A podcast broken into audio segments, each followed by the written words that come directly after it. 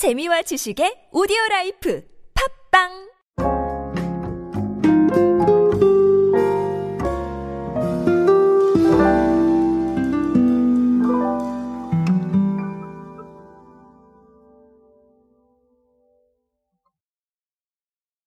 우리에게 이제 메타버스라는 게 점점 더 가까워지고 있는 것 같습니다.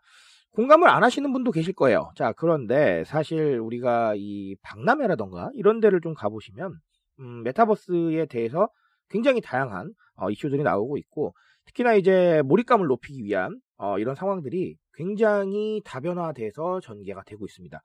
자, 그게 중요한 일이지만, 어, 더 중요한 건 이걸 어떻게 활용할 것이냐. 이 부분에 대해서 어, 고민을 좀 해야겠죠.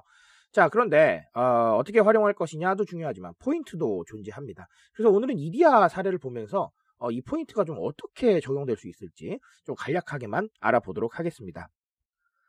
안녕하세요 여러분 노준영입니다. 마케팅에 도움되는 트렌드 이야기 그리고 동시대를 살아가신 여러분들께서 반드시 아셔야 할 그 트렌드 이야기 제가 전해드리고 있습니다. 강연 및 마케팅 컨설팅 문의는 언제든 하단에 있는 이메일로 부탁드립니다. 자, 제가 작년 5월에 이것이 메타버스 마케팅이다 라는 책을 냈어요. 그래서 메타버스 마케팅, 그리고 메타버스가 의미하는 바, 이런 것들을 좀 정리를 해드렸는데, 어, 그 이후에도 메타버스는 사실 논쟁적인 개념이 됐고, 음, 여러 가지 얘기들이 나오고 있습니다. 어, 최근에 이디야도 다날의 계열사인 제프와 전략적 업무 협약을 체결을 했고, 제프 월드를 통해서 meta commerce에 뛰어들 것이다. 이런 얘기들이 나와 있어요. 어, 일단은 이 제프 월드는 올해 오픈 예정인데요. 어, 예를 들면 단순 커뮤니티가 아니라 뭐 쇼핑, 공연 등의 컨텐츠를 포함해서 엔터테인먼트, 레저, 모빌리티, 일상생활과 이렇게 연결된 다양한 경험을 제공을 할 거래요. 어, 메타버스의 포인트를 잘 알고 있는 것 같긴 합니다. 근데 실제로 어떻게 적용이 될 수 있을지는 저희가 또 한번 봐야 되겠죠. 자, 그럼 이디아는 어떻게 하느냐라는 건데 사실 이디아가 메타버스에 뛰어든 게 이번이 처음은 아니에요. 제페토에도 매장이 있거든요. 가상 매장에서 물품을 구매하고 교환권을 받아서요. 실제 매장에서 사용할 수 있도록 교환권을 지급을 하고 뭐 결제 서비스도 붙이고 배달 서비스도 붙인다고 해요. 그래서 온오프라인 통합 콘텐츠가 이렇게 된다라는 것이죠.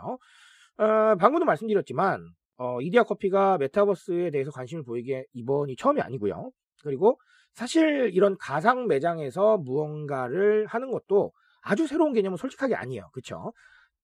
기존에 있었던 개념들이 너무나 많고 특히나 금융업계에서는 가상점포 여기에 대해서 이슈를 많이 만들어냈기 때문에 사실 이게 너무 새롭다 아주 혁신적이다 이렇게 말씀은 못 드릴 것 같아요. 자 그런데 제가 이 사례를 굳이 가져온 건 뭐였냐면 하나 때문이었어요. 뭐였냐면 매장 체험과 소비 활동을 제프월드 내 매장에서도 동일하게 경험할 수 있다. 이 부분이 사실은 포인트인 거거든요. 아, 왜 그러냐 하면 제가 늘 이런 말씀을 드렸습니다. 메타버스라고 해서 실제로 강연하면 질문도 많이 나와요 음, 질문 많이 나오는데 가장 많이 나오는 질문이 뭐냐면 괴리감을 느끼신대요. 그러니까 아, 이게 뭐냐면 내가 가상현실 공간에서 뭔가 굉장히 재밌게 체험을 하고 아, 그게 의미가 좀 더 있었으면 좋겠는데 어느 순간이 되면 네 그냥 괴리감이 느껴진다라는 거예요. 음 나는 정말로 가상현실 공간에 있구나.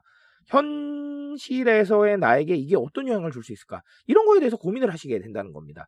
아, 근데 저도 그래요. 어, 그게 굉장히 좀 단점이라고 생각을 하거든요. 자, 그러다 보니까 사실은 아까도 말씀드렸다시피 몰입감 높은 이런 경험들을 위해서 많은 노력을 하고 있고, 특히나 meta 쇼핑 같은 경우는 어, 롯데가 많은 관심을 보이고 있는데, 실제로 이 meta 쇼핑은 정말로 네, 오프라인에 내가 있는 것처럼 네, 그런 경험들을 제공을 해줘서 몰입감을 끌어올려야 구매까지 연결이 될 수가 있을 겁니다. 뭔가 이렇게 그냥 떡하니 그냥 네, 멍하니 나만 떨어진 것 같으면 네, 저는 안 할 것 같아요. 자, 그런 상황이라는 겁니다. 그러니까 이디야 커피도 그런 부분들을 좀 인지를 하고 있는 것 같고요.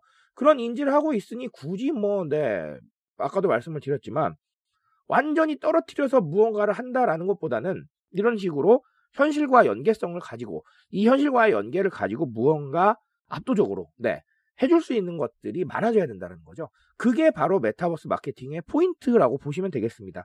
그렇게 현실과 정말 가상현실이 서로 영향을 주고받으면서 내가 정말 몰입감 높은 경험을 하고 있다라는 이런 생각이 들 때 좀 더 많은 소비가 이루어질 것이고요. 그리고 반복적으로 접근하는 것도 가능할 거예요. 예를 들면 정말 밋밋하고 재미없는 경험이라면 두 번 갈 일이 없잖아요. 그렇죠? 그러니까 사실은 메타버스 개발하는 거 의미 없어진다는 겁니다. 한 번 그냥 와보고 없어질 것 같으면 그 비용 왜 드리겠어요. 그렇죠? 자, 그래서 어, 이디아가 이런 부분들을 어떻게 좀 구현해 나가는지 저도 한 번 더 보고 싶긴 한데요. 어, 적어도 이 포인트에 대한 거는 우리가 좀 알고 가야 될 것 같아서 어, 그래서 말씀을 한번 드려봤습니다.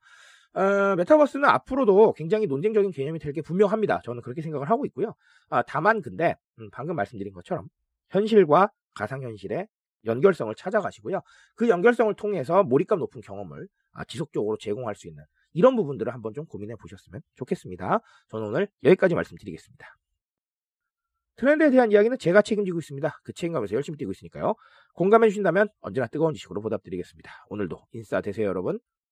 감사합니다.